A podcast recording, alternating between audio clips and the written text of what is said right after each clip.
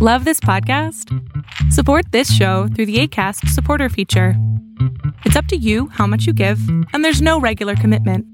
Just click the link in the show description to support now. Hey, it's Ryan Reynolds, and I'm here with Keith, co star of my upcoming film, If, only in theaters, May 17th. Do you want to tell people the big news? All right, I'll do it. Sign up now and you'll get unlimited for $15 a month in six months of Paramount Plus Essential Plan on us. Mintmobile.com slash switch. Upfront payment of $45 equivalent to $15 per month. Unlimited over 40 gigabytes per month. Face lower speeds. Videos at 480p. Active Mint customers by 531.24 get six months of Paramount Plus Essential Plan. Auto renews after six months. Offer ends May 31st, 2024. Separate Paramount Plus registration required. Terms and conditions apply if rated PG.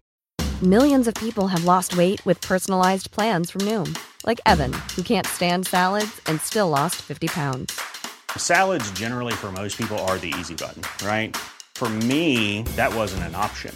I never really was a salad guy. That's just not who I am. But Noom worked for me. Get your personalized plan today at Noom.com. Real Noom user compensated to provide their story. In four weeks, the typical Noom user can expect to lose one to two pounds per week. Individual results may vary. Fiction, science fiction, horror, fantasy, crime, LGBT, thriller. You have now entered the House of Mystery with your hosts, Eric Shapiro, David North Martino, John Copenhaver, and Al Warren. Heard on KCAA 106.5 FM Los Angeles 102.3 FM Riverside. and 105.0 AM Palm Springs. We've got uh, the uh, DB Cooper case solved. No. Well, we don't know. We're going to find out. Yes. Um, so we have with us uh, Vern Jones, and uh, the book we're talking about is D.B. Cooper and Me. It's a criminal, a spy, my best friend, and uh, Carl Laurin is um, the author, and I'm guessing that he was his friend. So we'll find out. Um, so welcome to the show, Vern. Thank you. Um, so yeah, tell, tell me about the premise of this. Then is this is, uh, now Carl is the author. Now, um, so Carl was the friend of uh, D.B. Cooper, or who who he says was D.B. Cooper. Yes, he um, yeah, he met him um, uh, back in the fifties. Actually, they were um, uh, Carl and his other friend started one of the first uh, parachute teams uh, in the nation. Um, recreational parachuting wasn't uh, popular back then, and um, he had just gotten out of the military as a, as a paratrooper, and they really liked jumping, so they started jumping at a small airport north of Detroit. And uh, his friend, uh, what soon became his friend, uh, Walter Reca, um, read about them in the newspaper and, and came up and joined them. So that was when they first met, and and uh, Walter actually introduced Carl to his wife, to, to Carl's soon-to-be wife at that point. So. So when they when when this story was brought to you, what was your initial feeling? Like, were you thinking, "Oh, it's just another another DB Cooper thing," or, or how did you feel? That's a good question. Um, the, the way it evolved is one of our editors, our publishing company, uh, Principia Media, and one of our editors came to um, our director of publishing and said, "My uncle has this book that he's been working on for a long time, and he really wants to work with a small publisher that he can trust." And so, uh, as our procedure is, uh, Dirk then um, called Carl and spoke with him for a while. And I had no idea what the story was about at that time. And after Dirk spoke with him for over an hour, Dirk called and said, "You really should talk to this guy." And I said, "What's the story about?" And he told me it was his best friend, D.B. Cooper. And I said, "You don't believe this nut job, do you?" And uh, I'm incredibly skeptical. I'm, my education was in sciences, and uh, I just I, I thought it was crazy. Uh, and Dirk said, "Let's give him a call and see what you think." And so I did call him um, in 2016, um, right around the, the first of February when I called him, and I talked to him. and he didn't seem like a nut job. He seemed like he was he was credible, and some of the things that he was telling me were just. Um, he said, "You really got to come see all my evidence at my house." Um, and so, well, um, as a matter of fact, it was on April 1st. Um, my wife and I were passing through that area, and so I told my wife, I said, just, you know, she was going to stay at the hotel with our dog that we travel with, and she said, I'll stay here, and I said, I'll probably be back in a little over an hour. And over five hours later, I came back, and at that point, I said, I, I don't, I don't know if he's Cooper, but what he did after this is really a good story.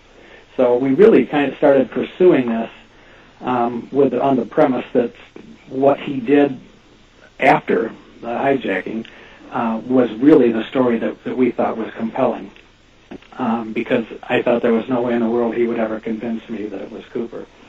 Um, so I, I visited him that day, um, and then a couple weeks later, um, our filmmaker and I went down to just take some pictures and, and stuff, and the filmmaker looked over in this plastic tray in his trailer where he kept all of his evidence.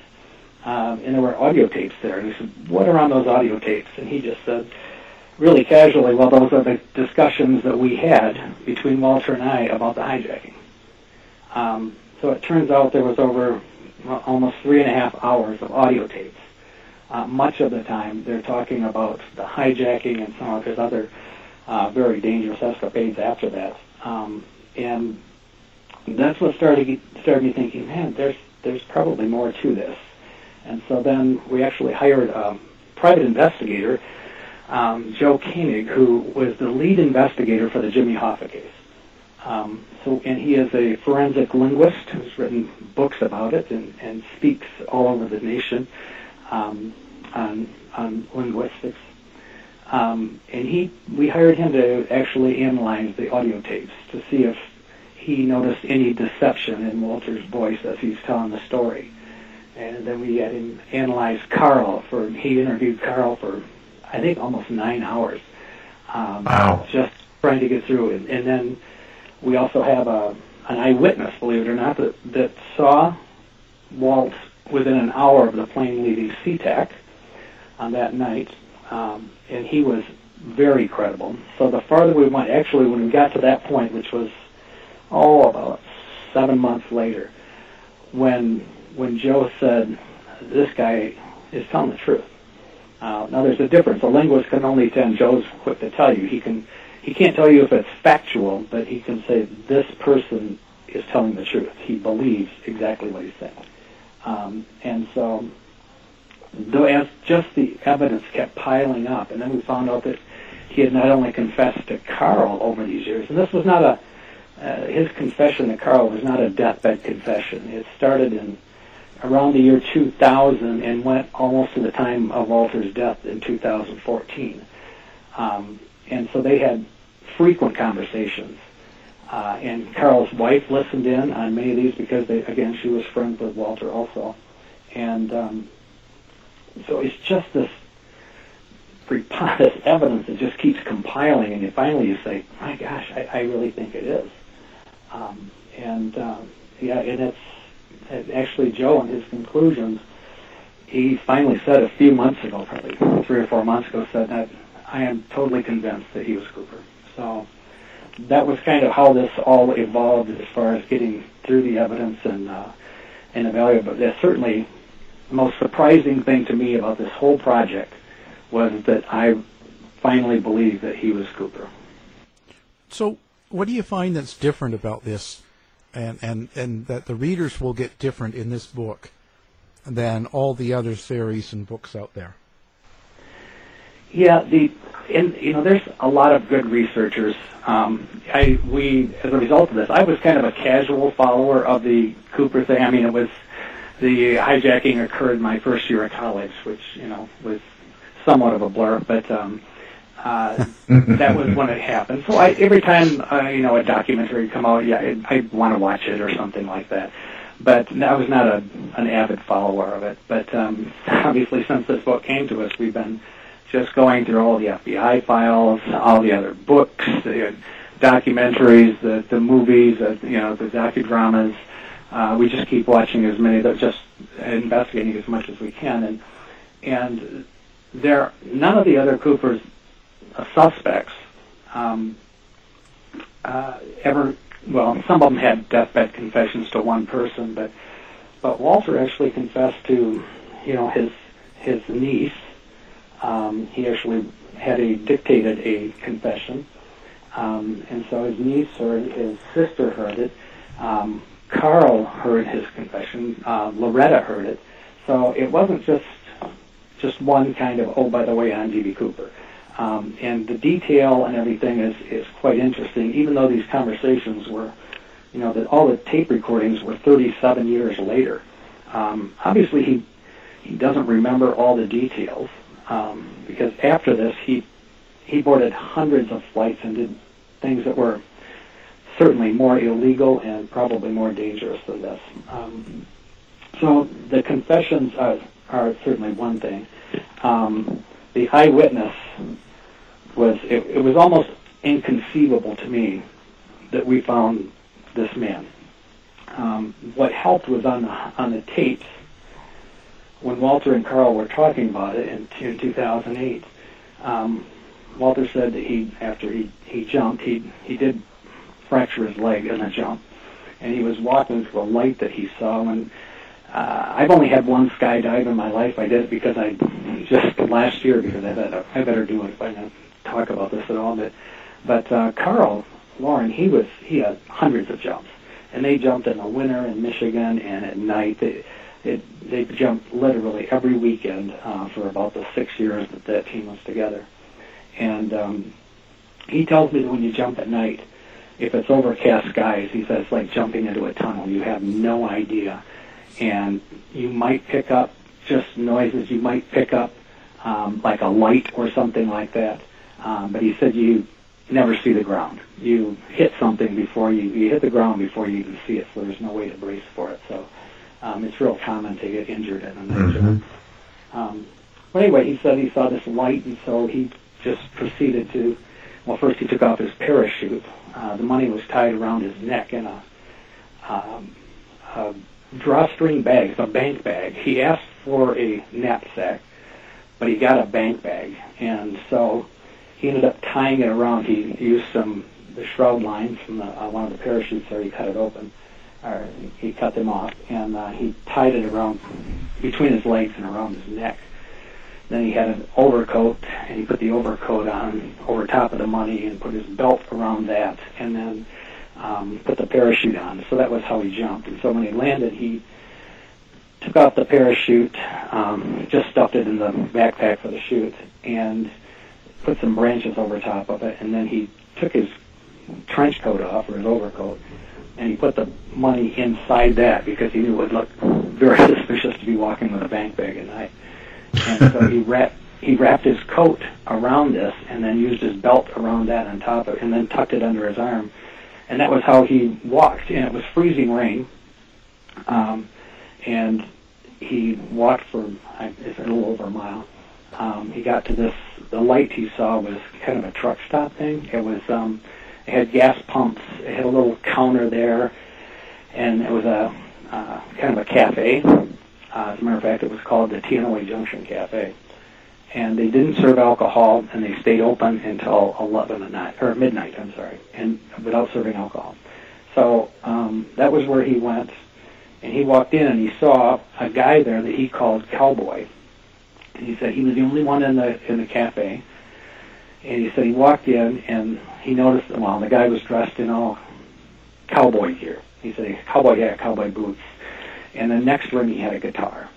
And so he had no idea where he was, and he called his friend in Seattle and asked him to come get him.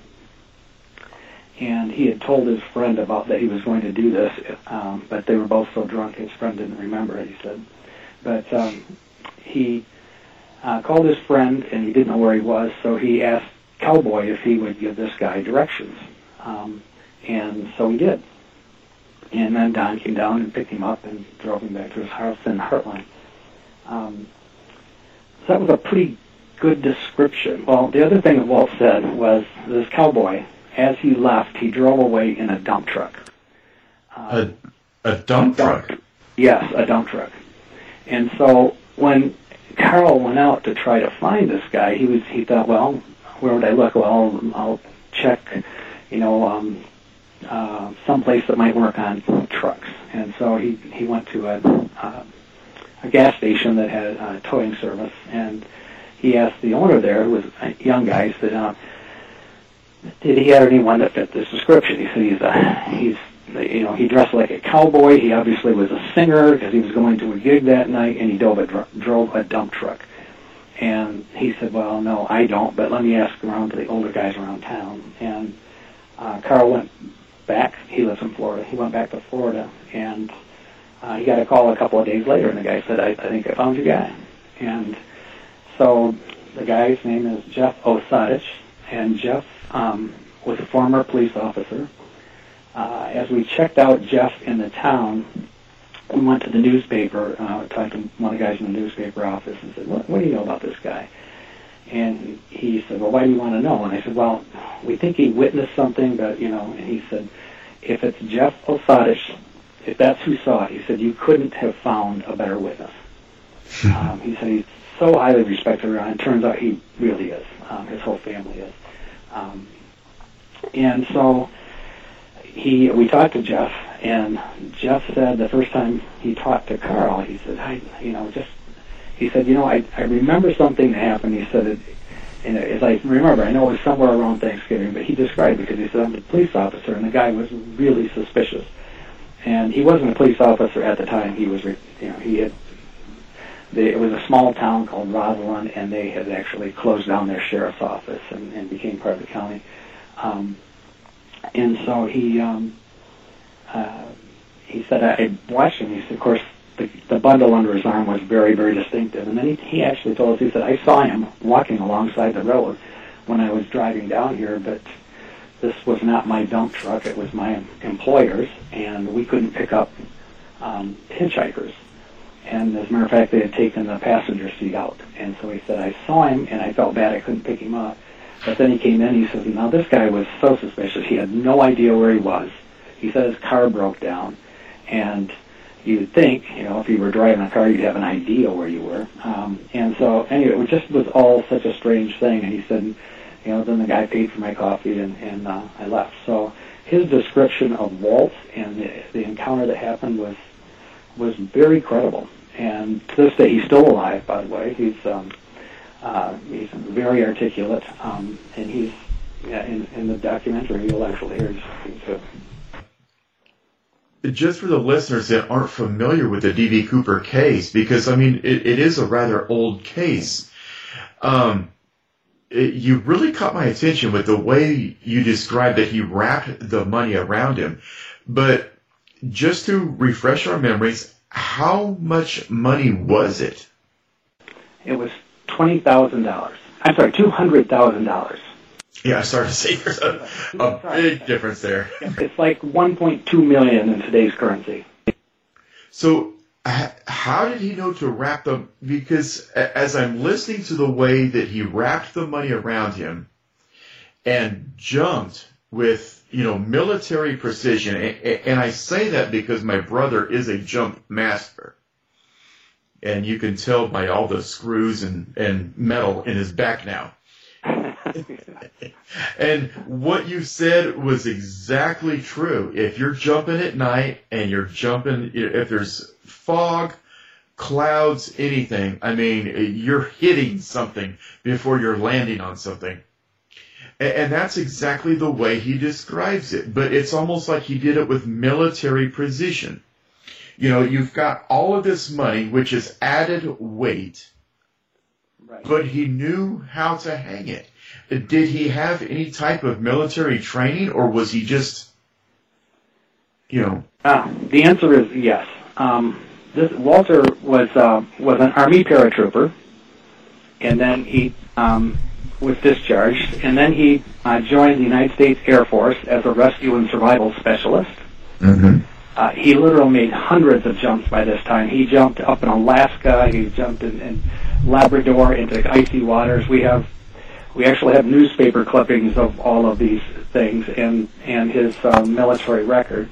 Uh, he was um, Uh, he was actually decorated um, for um, uh, some of the uh, things that he did when he was um, he worked when he worked for the United States Air Force in, in rescue and survival. He was assigned to the the uh, Thunderbirds, and they did a mission down to South America. And then he also participated in the uh, the Berlin airlift. Um, so he was very experienced with jumping. He was he was he was really he was very familiar with the drop zones out in uh, near the Seattle area.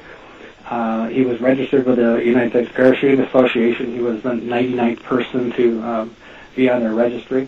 Um, and the, the weird thing is that um, you know people are talking that there are there are quite a few usual suspects. And you know, once in a while, if you read an article, say the top 10 suspects. Um, Walter wasn't on that. The, the the FBI claimed that their search focused on experienced parachutists and they interviewed all of the suspects were on there. But the one person they didn't interview was Walter. As a matter of fact, the guy who picked him up, his friend Don, who drove from Seattle, was a fire jumper. That's how they got to know each other. They met up in Alaska as fire jumpers. And they interviewed him, but they didn't interview Walt. Yeah, why the difference? Um, we have theories. I don't know. I, I can't speak for the FBI. they're not they're not talking about it, and they aren't accepting anything. The only thing they they have said that they would accept is physical evidence, such as one of the twenty dollar bills or the parachute. Uh, well, it, uh, okay. The the twenty dollar bill, I I can I can see, yeah. but the parachute. I mean, come on. There's thousands of those. Oh, yeah. You know, the funny thing, when we went out to Cle Elum area, um, people use parachutes for weird things out there. you know, they really do. They use them for covers, for wood. They use it, if they, you know, it's uh, it's kind of it, to to cover cars. Yeah, yeah, stuff like that for kids, for hammocks. You know, it's just weird things. So, um, but yeah, those are the two things that they said. And and quite honestly, I'm uh, I, I'm kind of surprised Walt didn't keep one of the 20s um, because he kept lots of stuff. Um, he kept the underwear. He wore bottoms of long underwear. uh, he kept those. He gave them to Carl, and so I was so certain that he would keep a 20. I looked through uh, all the yeah. pleats and everything in these long underwear, but I, I sure can't find it if it's there. But but toward the end of his life, he had some caregivers who uh, took a lot of money from him, and I was and I, you know, I I don't know this, but it was just if he did, there's a good chance that they like he kept his immunization records from the military. Who does that, you know? Well, you never know when they'll come in handy. I mean, yeah, it, it's more handy than the underwear. I mean, yeah, since he was he was about a hundred. I don't know what he said, 160 pounds, 170 pounds, something like that when he at that age and uh, when he died, he was about 300 pounds. So he he jokes on the tape. He says they don't fit me anymore. well, yeah, yeah, they but sure but but the the weight is important. You know, if if you're going to jump, a parachute can only carry so much. And like yeah. like like my my brother. Now I, I have to keep referring to my brother. You know, now I will rappel out of a chopper, no problem. I have the security of that rope, but okay. jumping jumping out of a plane, heck no but my, my, my brother says that whenever you jump, you're carrying about 200 pounds of gear, and it's between it's between your legs. And as mm-hmm. soon as you get ready to hit the ground, you, you release it because that weight's going to hit the ground first, and then you're not as heavy when you hit. And the way the way you described him jumping and the way he tied it off, it, it, it tells me military all, all over, you know. Yes, yeah, that it is. It's just it is military procedure. You're exactly right. Yeah, yeah. Get the parachute out of um, out of sight as soon as possible. But that's that's exactly what he described. Now, the one thing that that has always come up in every documentary that I watch about this, though. Ryan Reynolds here from Mint Mobile. With the price of just about everything going up during inflation, we thought we'd bring our prices down. So to help us, we brought in a reverse auctioneer, which is apparently a thing.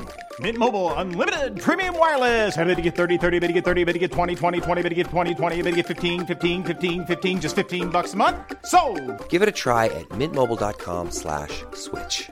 $45 upfront for three months plus taxes and fees. Promo rate for new customers for limited time. Unlimited more than 40 gigabytes per month. Slows. Full terms at mintmobile.com. Ready to pop the question? The jewelers at BlueNile.com have got sparkle down to a science with beautiful lab-grown diamonds worthy of your most brilliant moments. Their lab-grown diamonds are independently graded and guaranteed identical to natural diamonds, and they're ready to ship to your door. Go to BlueNile.com and use promo code LISTEN to get $50 off your purchase of $500 or more. That's code LISTEN at BlueNile.com for $50 off. BlueNile.com code LISTEN. Hiring for your small business? If you're not looking for professionals on LinkedIn, you're looking in the wrong place. That's like looking for your car keys in a fish tank.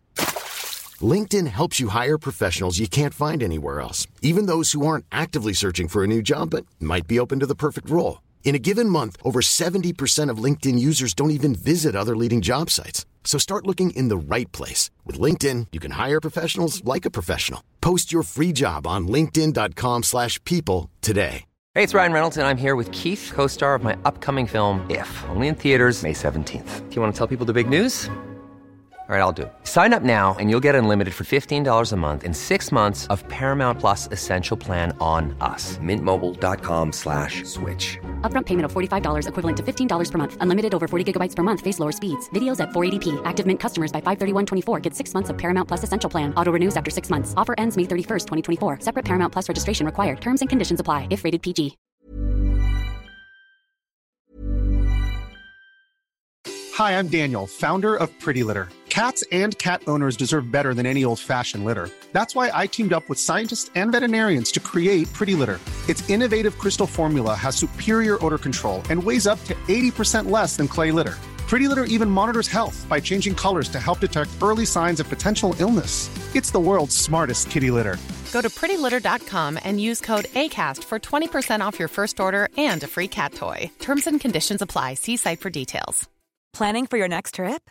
Elevate your travel style with Quince. Quince has all the jet setting essentials you'll want for your next getaway, like European linen, premium luggage options, buttery soft Italian leather bags, and so much more. And is all priced at 50 to 80% less than similar brands. Plus, Quince only works with factories that use safe and ethical manufacturing practices. Pack your bags with high-quality essentials you'll be wearing for vacations to come with Quince. Go to quince.com/pack for free shipping and 365-day returns.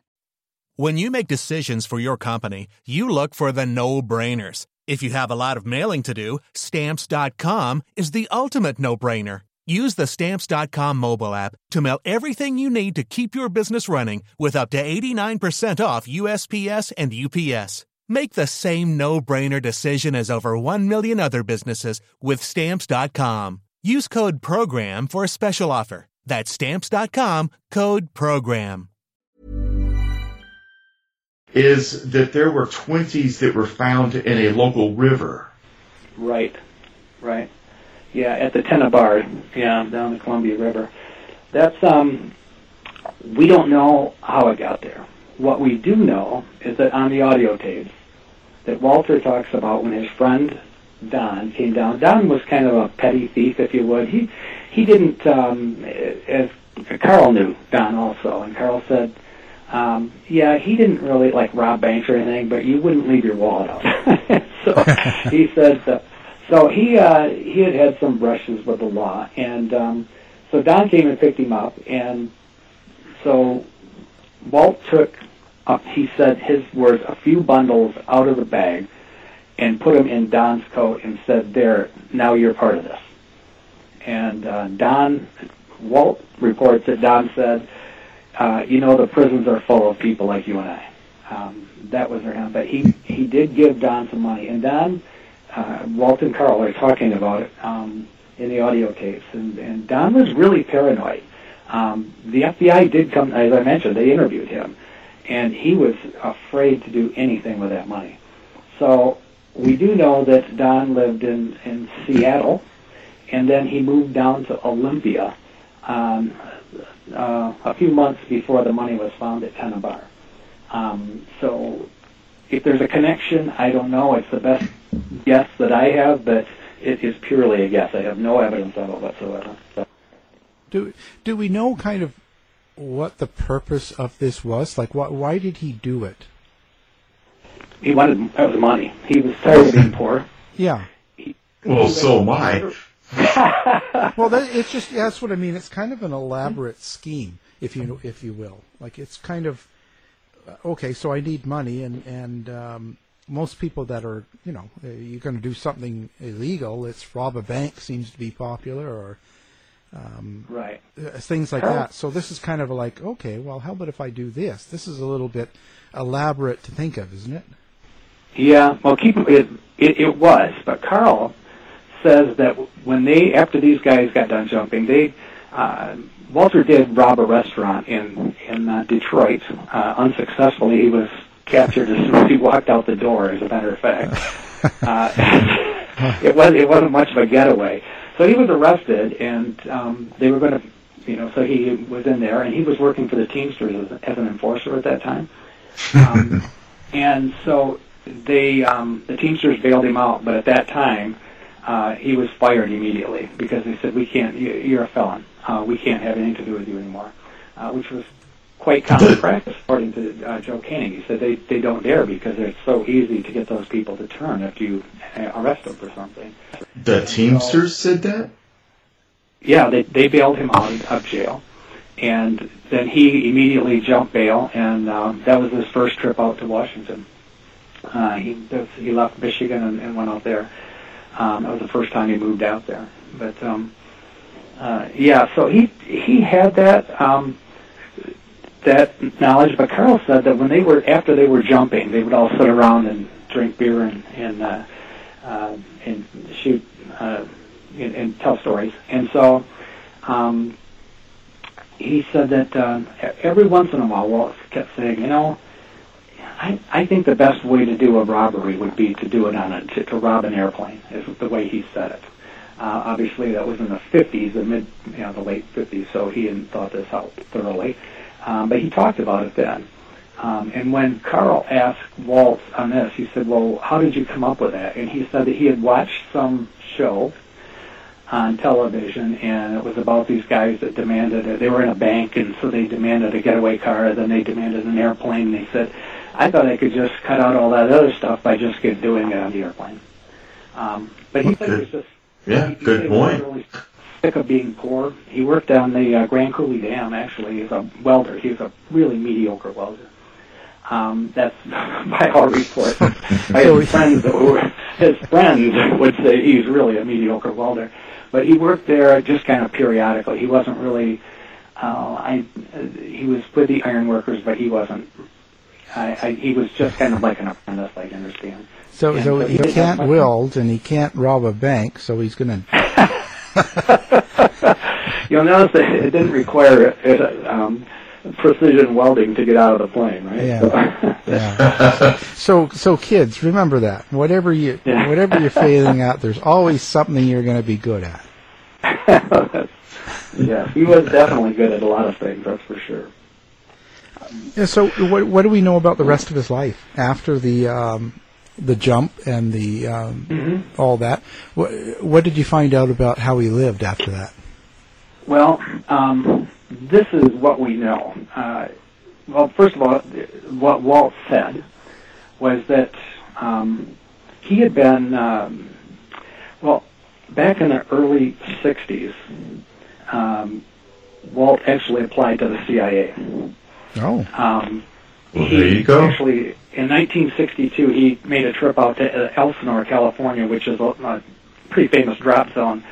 And because they were, he was told that that was where the CIA recruits from. And so he did that in 62, and in uh, 1963 he took a test. Well, in 62 when he was there, he met this guy that became his friend for the rest of his life. Uh, we have his full name, but we're pretty sure that he was one of Walter's handlers for the rest of his life, so we call him Philip Q. But uh, I, I told you Walter kept things. He kept diaries, so we have literally phone numbers, bank account numbers, things that we couldn't ever disclose or show anyone. Um, but it's they're all in this little thing, and this Phil, his name shows up repeatedly all over the world: Warsaw, um, Saudi Arabia, Montreal, Indonesia, and all where Walter's passports, we have all of his passports, match him up being uh, shortly before that or shortly after that. Um, so he applied to the CIA in um, in in uh, June 21st, 1963. Um, I'm sorry, September 18th of 63 is when he got his reply, and it's, they basically said, we cannot at this time utilize the qualifications which you've made available to us. So he didn't get the job with them, and that was in 63. And Carl really thinks that was when he just said, my life's just going really bad, because it was in 65 that he uh, robbed the, the uh, restaurant. Um, so he had that connection with that. And then January 1st of 1971, 11 months before the hijacking, this Phil got him a job at Vinnell Corporation there in Seattle. Um, and so in addition to the part-time job he did at the dam welding, he did some just small assignments for this new employer, Vinnell Corporation, which um, they actually brag about in some of their literature that uh, uh, that one vice president from Vinnell said, "We're not mercenaries. Mercenaries kill people. We hire people to do that." Um, and so, and so that was his first. But um, on his resume, on Walt's resume, um, which is uh, quite strange because his this resume that I have in front of me was uh, the place of issue was Dhahran, Saudi Arabia, and it was compiled by the Consulate General of the United States of America. Um, I don't know who does your resume, but they don't do mine. Um, but it shows there that he worked with Vinnell from 71 to 74. But Walt said that a couple of months after the hijacking, uh, that uh, he was working at a site, and these two guys that he had never seen before with hard hats came up and said, um, do you want to have a beer after work? Well, that was always a key phrase for Walt. He don't think he ever turned one down. And so he met him at the Brown Derby out in Spokane. And uh, Walt said he sat down. These two guys came in. They all ordered beers. And after the waitress brought the beer and went back, the one looked at him and said, do you want to go to prison for the rest of your life? And Walter. They actually, used his, they actually used his real name, which was Walter Pica. That was what he was born with, Walter Pica. But since 65, he was going by Walter Reca, R-E-C-A. And so Walt, of course, said no. And then they said, then you work for us. And they got up and left.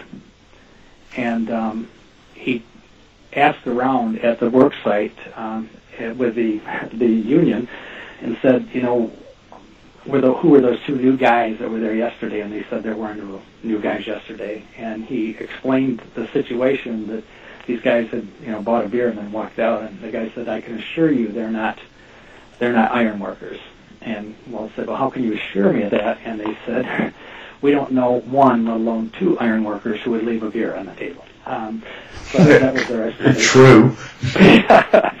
so from that point on, um, this is a guy who had an eighth grade education. He did speak. Uh, he was raised in a family that spoke Russian and Polish, um, and so he spoke that fluently. And uh, so from that point on, they, Walt said to Carl that they would send him. He would get tickets to different cities, and he would take these flights and go through training.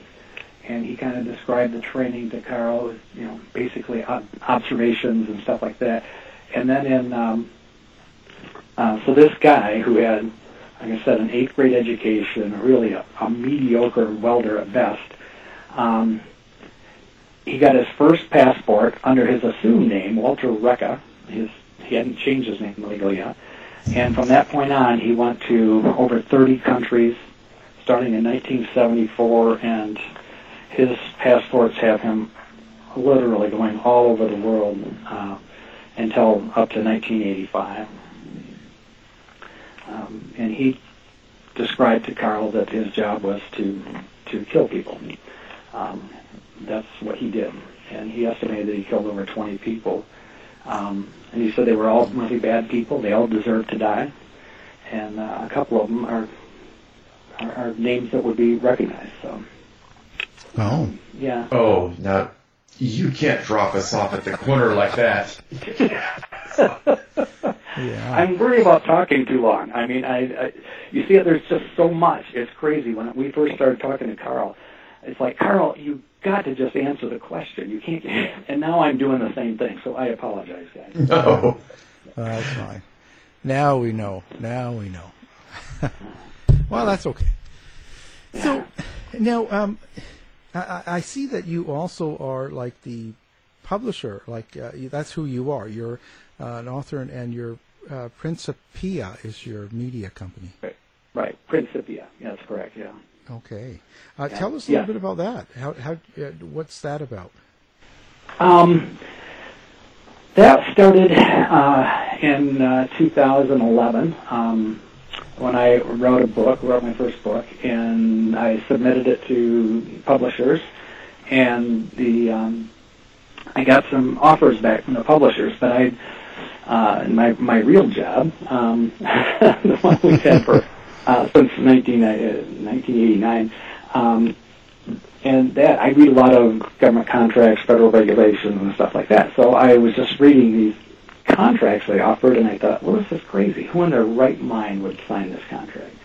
Um, and so I told my agent, I said, I'm not going to sign this. And he said, well, they're all going to be like that. And he was right. They're all they all come out the same, you know, format. And so um, I said, well, um, we can do better than that. We, especially for new and emerging authors, there's really it's a really bad deal for most of them. And so I did it. I said I knew we could do it better, and so we do. And so we work with very few authors, but um, that's intentional. In the last in the last two years, very very few, because this has just been so totally time consuming. Um, but um, yeah, so when we select to work with an author, all of our authors make money on their books. Um, and they they get into it with it's a partnership that we have. They they maintain all their rights, and so that's kind of the arrangement that we have with most of them. We try to make sure that uh, they go into this with their eyes wide open, know exactly what they're getting into, um, and then that's um, that's that's kind of how it all started. Hmm. What do you guys mainly publish? Like, what's just is it uh, true crime or what? What's kind of your subjects? I've never published a true crime before. Um, it, it's very it, um, it, it's very diverse actually. Um, uh, published um, a collection of stories by the um, uh, former oh he's the head police officer at the Michigan State Police, um, uh, Bob Muldour. It's a really really good uh, memoir that he he um, that he wrote. Um, we wrote a book on sustainability. Um, we published it. Um, we published um, with Joe Koenig's book, um, Getting the Truth, which is uh, now used as um, uh, as a teaching tool, and he uh, uh, even at the FBI. So, so Mhm. it's just really diverse uh, group of books. But the one thing in common is that they're they're good stories, and the people, the authors that we work with, are willing to take advice, coaching, and then we just do. We work with really good artists uh, on the interior design and, and editors and, and proofers. So that's um, that's kind of what the, what we do here. Oh, it sounds good. Very interesting. So now with uh, DB Cooper here, um, what is it that convinced you, um, you being a skeptic and all, um, what made you uh, jump over the the fence to uh, deciding this was the true story? Yeah, you know, it was um, literally it was time wh- where I really started leaning was when um, Jeff Osiadacz uh, explained to us his meeting with Walter, and then we started thinking, my goodness, this is. But but really, I, I think the answer to the question is when when we had Joe evaluate, and it's it's fascinating uh, watching him evaluate and how he he, he tells you know uh, what he's looking for as far as truth um, and his specialty. He does he's certified fraud examiner, and so he's really good at finding uh, embezzlers and stuff of that nature. But he um, watching him analyze uh, what Jeff said and his discussion with him, and how Jeff Joe is so thorough. And when he came back and said, "Vern, I, this is classic truthful statement," and that was really when I said, "My God, I, I think we have Cooper. That's crazy." So, but that is that was literally the the moment when I said, "Yeah, let's let's keep digging into this, and if we find something that disputes any of this, then we give it up." But until then, that's that's what really got us. Um, we literally traveled all over the country, um, interviewing people, and I mean, we found a guy that um, Walter bought the house from just after the hijacking, and he paid cash um, to a guy in Spokane. He, the guy was kind of a house flipper, and he's still alive. He lives in Kentucky, and um, we interviewed him at length. And he he too is just every time Joe looks at these, he looks at these transcripts and, and analyzes the um, uh, the transcript, and he just said, "This guy's truthful," and it was it was quite impressive. So how's the how's the DB Cooper um, club um, reacting to the book, and how what what kind of things are they saying? Um, it's been kind of interesting. Um, they, um, you know, they're they're really most of their stories, and I, the way I describe it is that most of their stories kind of evolve around just the six and a half hours that he was on the plane. You know, and did he remember this? And so um, Walter doesn't. You know, he's telling the story literally 37 years later, after traveling all over the world and flying literally around the world many times. Um, so they said, well, did he remember this? And it's like, if he did, he didn't say it. You know, and why didn't he say that? Well, I don't know why he didn't say it, you know. And uh, one of the things that um, that really bothered them, and it's understandable, is that um, Walter said that that he initially went to the side door of the plane, and then the stewardess said, well, why don't you use the back door? And he said, well, yeah, that's good. Um, well, the reports from the FBI are that they literally boarded the plane from the aft or, or rear stairs. And so, why would he not immediately go to that? Um, and so that was a question that, that we had too. Um, and we didn't have to put it in the book, and we didn't have to put it in the documentary, but we decided to because we said, listen, this is the evidence that we have. So, um, and that's what he said. Um, so they're saying, well, that doesn't even make sense. So I, I'm Yeah. thinking, you know, if, if I want to make excuses for him, I can say, you know, well, he was probably pretty darn nervous walking into the jet to begin with. Um, and then Carl, as a Carl's a commercial pilot also uh, for years, and so and Carl said, well, I would have never guessed those back stairs opened. Uh, no other plane did, and he said the other thing is we always jumped on the side of a plane. So that might be the explanation, but again, it wasn't something that Carl ever asked Walter.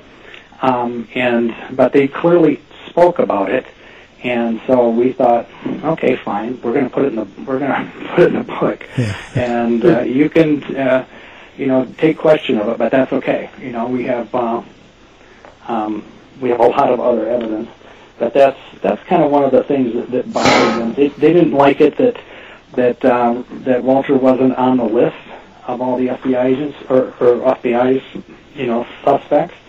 Um, but the funny thing is, all of theirs were, and the FBI all discounted every one of them. Yeah. So, you know, they chose not to interview Walter. Why? I can guess, but I don't know because I can't speak for them. But I, I have suspicions, certainly. Yeah, yeah. Well, now, so you're this is going to be a documentary as well, right? Yes, it is. And uh, tell us Yeah, about that. When does it come out? Yeah. Um, it will be, there's going to be a premiere um, out in Cle Elum, Washington. Um, and the premiere will be on July 14th. Yeah, it's a Saturday, July 14th. Um, yeah, at 1 o'clock in the afternoon. And it's going to be a benefit that we're doing for all the firefighters. Um, Cle Elum almost burned, as you, I'm sure you guys are aware. It was really close to the city last year. Yeah. And so we wanted to do something for Cle Elum and for the firefighters. So there's um, literally all proceeds are going directly to the firefighters. Wow, that's that's great. Um, we'll we'll link that as well as the book on the on the web page and everything. Um, Mhm. Wow. Um, so there we go. We we know DB Cooper. Um, it's no, it's been fascinating. We'll get your uh, um, website up as well for the publishing. So um, again, um, our guest has been Vern Jones, and uh, we've got the DB Cooper case solved. So um, everyone, pick up the book, go out and see the uh, um, documentary. Actually, if you are in the area, and uh, support the firefighters.